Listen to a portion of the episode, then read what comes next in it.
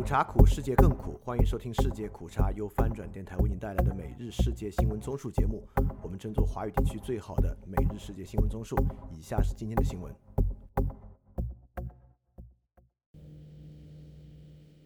以下是今天二月五日的新闻。首先是巴以战争。美国连续三天打击也门胡塞武装。美国星期天再次打击也门境内的胡塞武装目标，这是美国连续第三天向胡塞武装进行打击。纽约时报报道，美军星期天摧毁了伊朗支持的这个民兵组织的一枚反舰巡航导弹。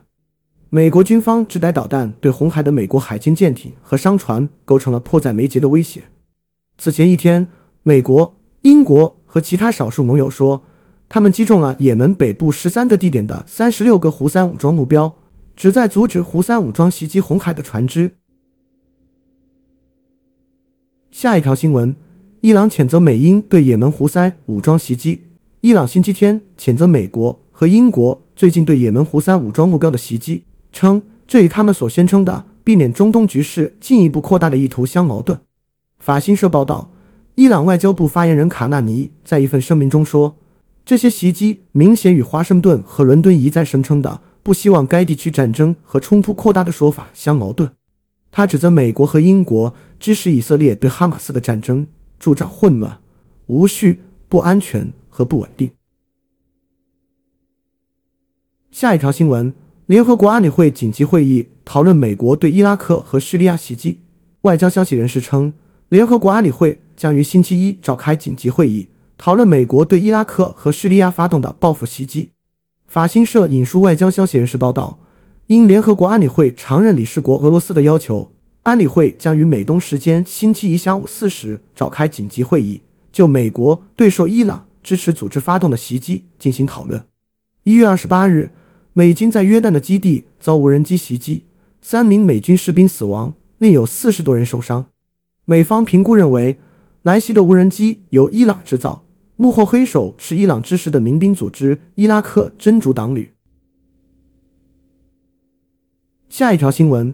哈马斯领导审查与以色列停火协议框架。哈马斯高级官员说，哈马斯尚未就与以色列停战达成最终协议。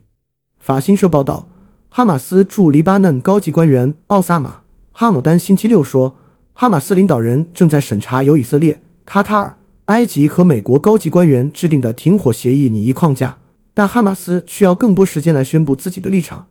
奥萨马在记者会上表明，哈马斯一再表示愿意讨论任何倡议，以结束对巴勒斯坦人的野蛮侵略。下一条新闻，以色列军队朝加沙拉法展开大规模袭击。以色列军队展开了他所说的下一阶段行动，朝巴勒斯坦难民高度集中的加沙最南端城市拉法展开大规模袭击。联合国形容，以军的炮火已使拉法成了绝望的高压锅，并对接下来可能发生的事感到很担忧。自以色列和哈马斯在加沙爆发冲突以来，流离失所的巴勒斯坦人纷纷向南逃往拉法。世界卫生组织星期五说，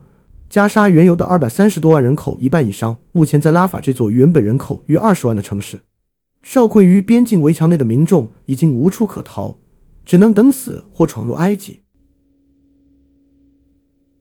下一条新闻，在以色列从该地区撤出大部分部队后，哈马斯在加沙城显示出重返迹象。自从一个月前以色列撤出其大部分部队以来，哈马斯开始在加沙城的一些地区重新露面。近日，该组织部署了警察，并对一些公务员进行了工资支付。四名居民和该激进组织的一名高级官员周六说，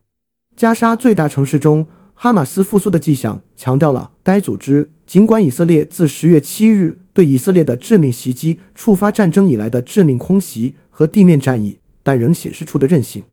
以色列表示，他决心粉碎哈马斯并阻止其在加沙重新掌权。自二零零七年以来，加沙一直由其统治。然后是中国新闻。苏州轨交免费乘车穿汉服乘客。春节期间，穿汉服或中国少数民族服饰的乘客可免费乘坐苏州轨交运营地铁。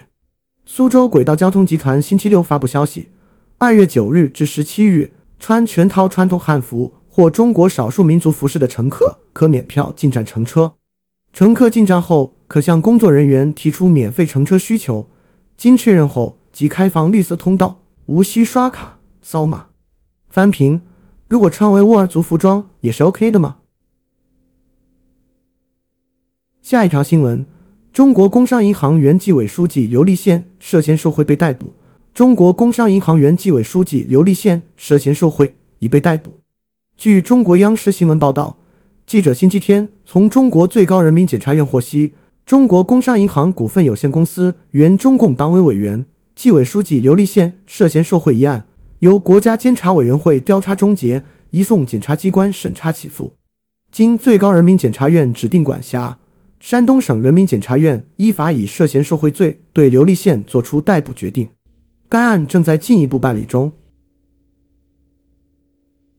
下一条新闻，腾讯公司去年罚五 B 一百二十员工被辞退。中国互联网巨头腾讯通报去年罚 五 B 情况，共一百二十名员工因触犯公司的罚 五 B 制度而被辞退，近二十人因涉嫌犯罪被移送公安机关处理。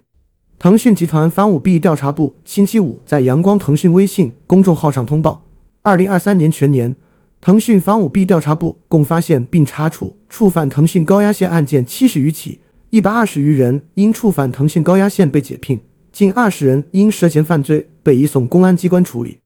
数据显示，去年因触犯腾讯高压线被解聘、被移送公安机关处理的腾讯员工人数均有增加。二零二二年、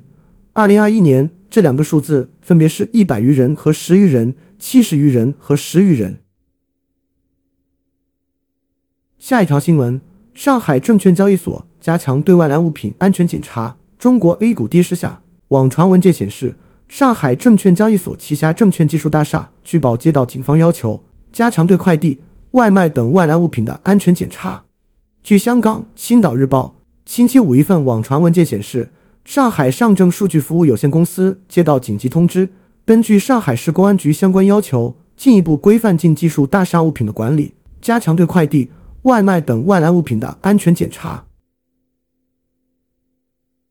下一条新闻，中共政治局常委李希强调惩治群众身边腐败问题。中共政治局常委、中央纪委书记李希在河北调研期间强调，要坚决惩治群众身边腐败问题。据新华社，李希二月一至三日到河北调研期间，到访雄安新区、镇定县镇定古城、塔园中村、斜角头村等地，并主持召开部分省市县纪委书记座谈会。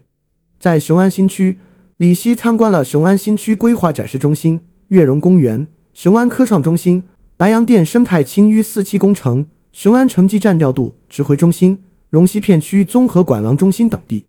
他强调，要深入推进联结雄安建设，为高标准高质量建设雄安新区提供坚强保障。下一条新闻，张家界七十二期楼顶棚倒塌致人伤。中国湖南张家界七十二期楼内一个钢结构顶棚发生部分倒塌，目前收治入院五人，其中一人伤情较重。据央视新闻，张家界市永定区七十二期楼内一钢结构顶棚星期六晚上九时发生部分倒塌，造成多人受伤，具体伤亡情况和事故原因正在进一步核查中。据永定区事件调查处置组星期天中午发布的情况通报，七十二期楼内一茶馆因遭遇暴雪冻雨，收折关闭雨阳棚时发生棚顶坍塌，造成部分人员受伤。翻评，最近有很多因为暴雪导致的垮塌事故。下一条新闻，中新互免签证陆港通行制度遭质疑，中国与新加坡将从二月九日起互免签证。香港媒体发文称，中国大陆游客去新加坡比去香港还容易，陆港通行制度已不合时宜。星岛日报星期六发表署名吉祥华的评论文章指出，不少中国大陆人吐槽出国去新加坡说走就走，而香港已经回归中国二十六年，去旅游反倒要办通行证。文章写道，当年由于担心一九九七年之后大陆居民涌入，扰乱香港的经济与社会秩序，基本法第二十二条特别规定，中国其他地区的人进入香港特区需办理批准手续。翻评，香港还真就没有那么容易去，这会让中共担心，很多风险人士纷纷因为避险而大规模迁居香港。下一条新闻，特朗普若当选，再次对中国征收高额关税。共和党总统候选人唐纳德·特朗普说，他如果十一月份当选，会再次对中国征收关税，而且可能超过 百分之六十。 特朗普在福克斯新闻周日早间期货节目星期天播放的采访中说，我们必须这样做，我是说，在宣布我创纪录赢得艾奥瓦州的初选时，股市几乎崩盘。当我赢得新罕布什尔州的初选时，股市疯狂下跌。特朗普在被问及他正考虑如果当选就对中国商品征收 百分之六十 关税的报道时说，不是，我要说可能比这个更多。下一条新闻，美驻华大使馆微博成中国股市不满发泄点。美国驻华大使馆微博成为中国网民发泄对股市暴跌不满的平台。在二月二日一篇关于保护长颈鹿微博的评论区中，截至发稿已有约 十三点六万条评论，点赞数约六十三万。在评论中，网民感慨中国股市表现不佳，将其称为赌场和刑场，称愤怒已经达到极限。一条热门评论写道，若批评不自由，则赞美无意义。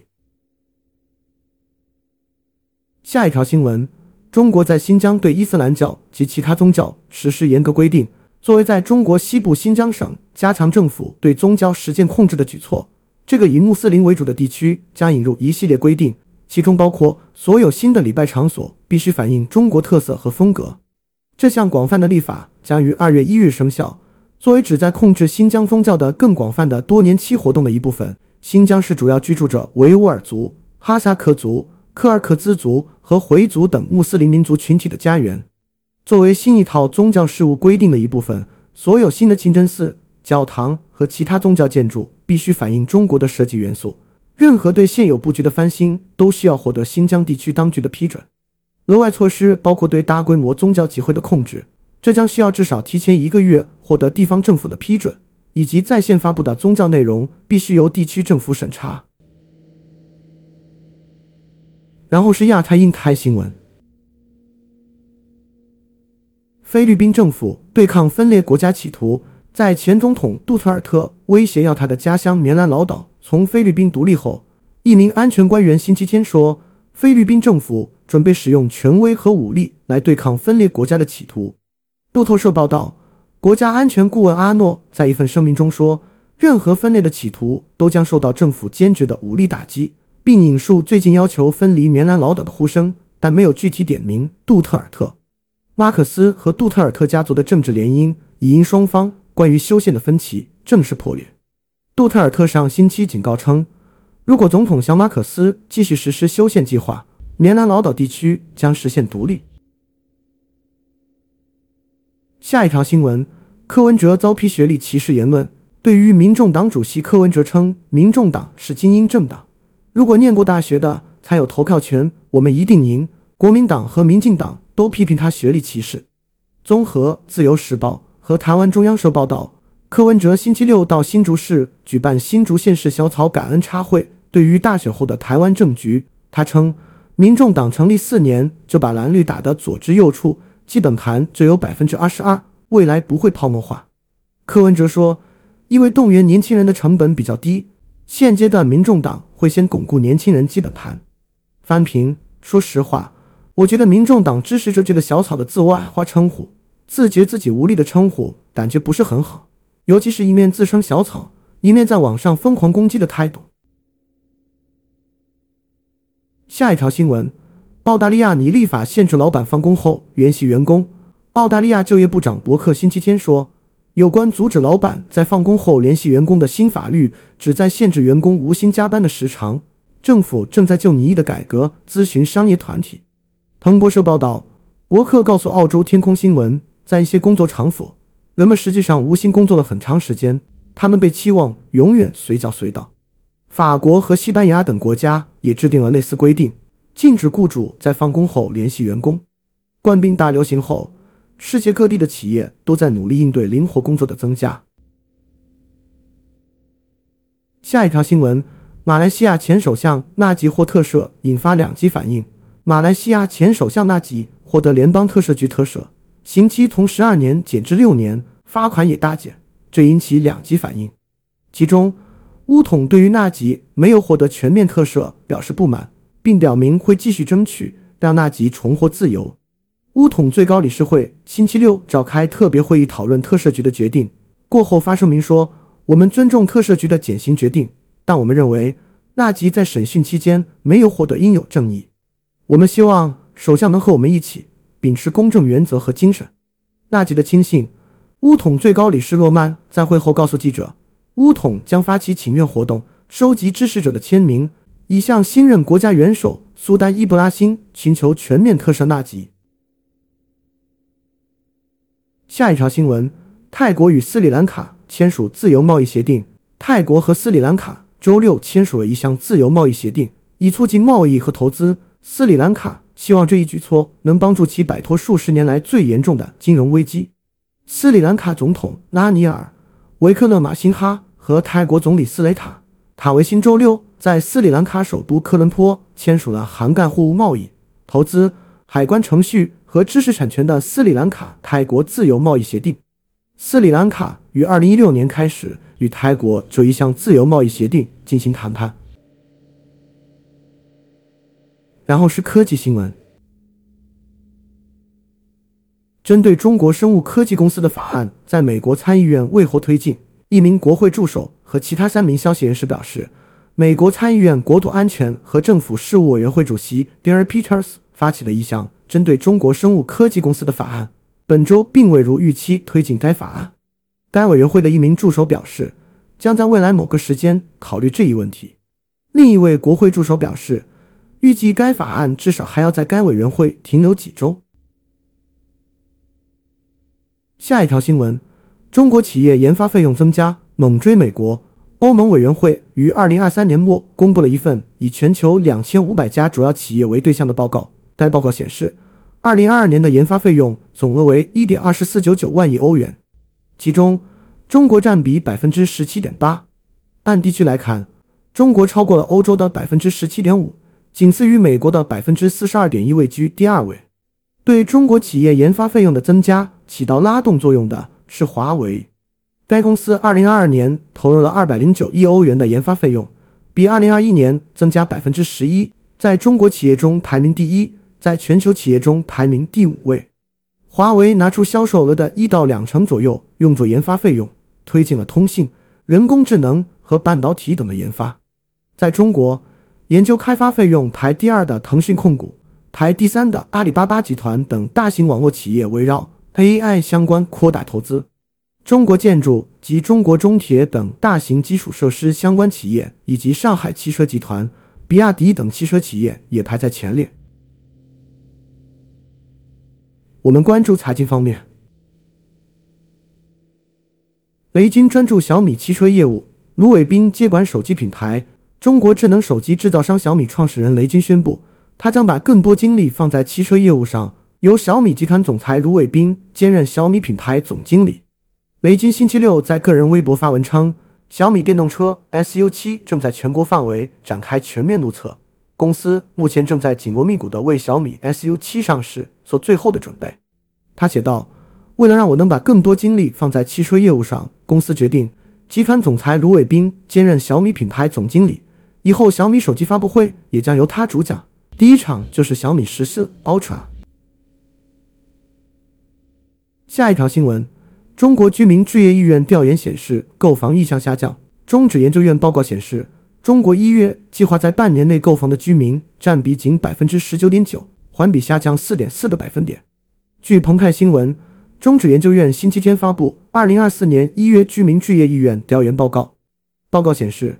一月选择购房意愿强于上月的占比约为 百分之十八， 环比下降 三点七 个百分点，在创年内低位水平。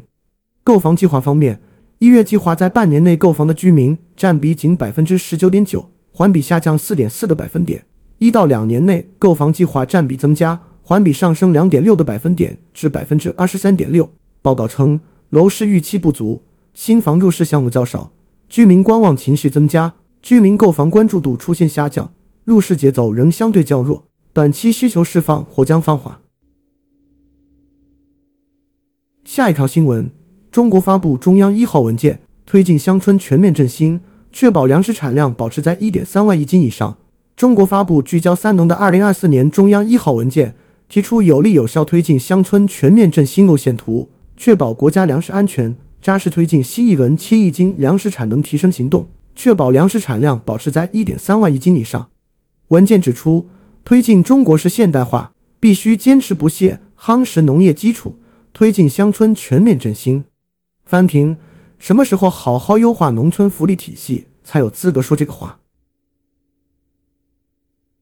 下一条新闻，中国碧桂园逾三十个项目进入房地产融资白名单，将得到地方政府支持。资金短缺的中国开发商碧桂园表示，其三十多个项目已被中国地方政府列为适合获得融资支持的项目。碧桂园在给路透的一份书面答复中说，其项目已被列入河南、湖北、四川、山东和重庆的白名单。碧桂园称，这些项目被列入白名单后可获得融资支持，这将有助于缓解其流动性压力和确保房屋交付。然后是俄乌战争。乌克兰总统泽连斯基前往东南部前线视察。乌克兰总统办公室星期天表示，泽连斯基总统当天突然前往乌克兰东南部的前线视察，并向前线的战士们颁发勋章。路透社报道表示，泽连斯基与前线官兵的互动正值乌克兰武装部队总司令瓦勒里·扎卢日内可能很快被解除职务的猜测加剧之际。今天来这里是一种荣幸，支持勇士们并向他们颁发奖励，他们肩负击退敌人和保卫乌克兰的艰难而关键的使命。泽连斯基在视察扎波罗热州战争前线后发表的一份声明中表示。最后是世界其他新闻。北爱尔兰领导人预测统一投票。北爱尔兰领导人米歇尔·奥尼尔在星期天播出的采访中说，北爱尔兰已经开始了机遇十年，期间将就与爱尔兰的统一举行投票。法新社报道，爱尔兰民族主义政党新芬党副主席奥尼尔星期六创造了历史，当选英国北爱尔兰首席部长。奥尼尔在接受天空新闻采访时说，他预计在未来十年内就与爱尔兰共和国重新统一举行全民公投。下一条新闻，拜登南卡罗来纳州民主党初审中胜出。据美国媒体测算，总统拜登在星期六举行的美国二零二四年总统选举南卡罗来纳州民主党初审中胜出。美国有线电视新闻网的数据显示，拜登在此次南卡罗来纳州民主党初选中获得高达 百分之九十六点八 的支持率。其他两名竞争对手，即作家玛丽安·威廉森和众议员迪安·菲利普斯，分别获得 百分之一点八 和 百分之一点四 的支持率。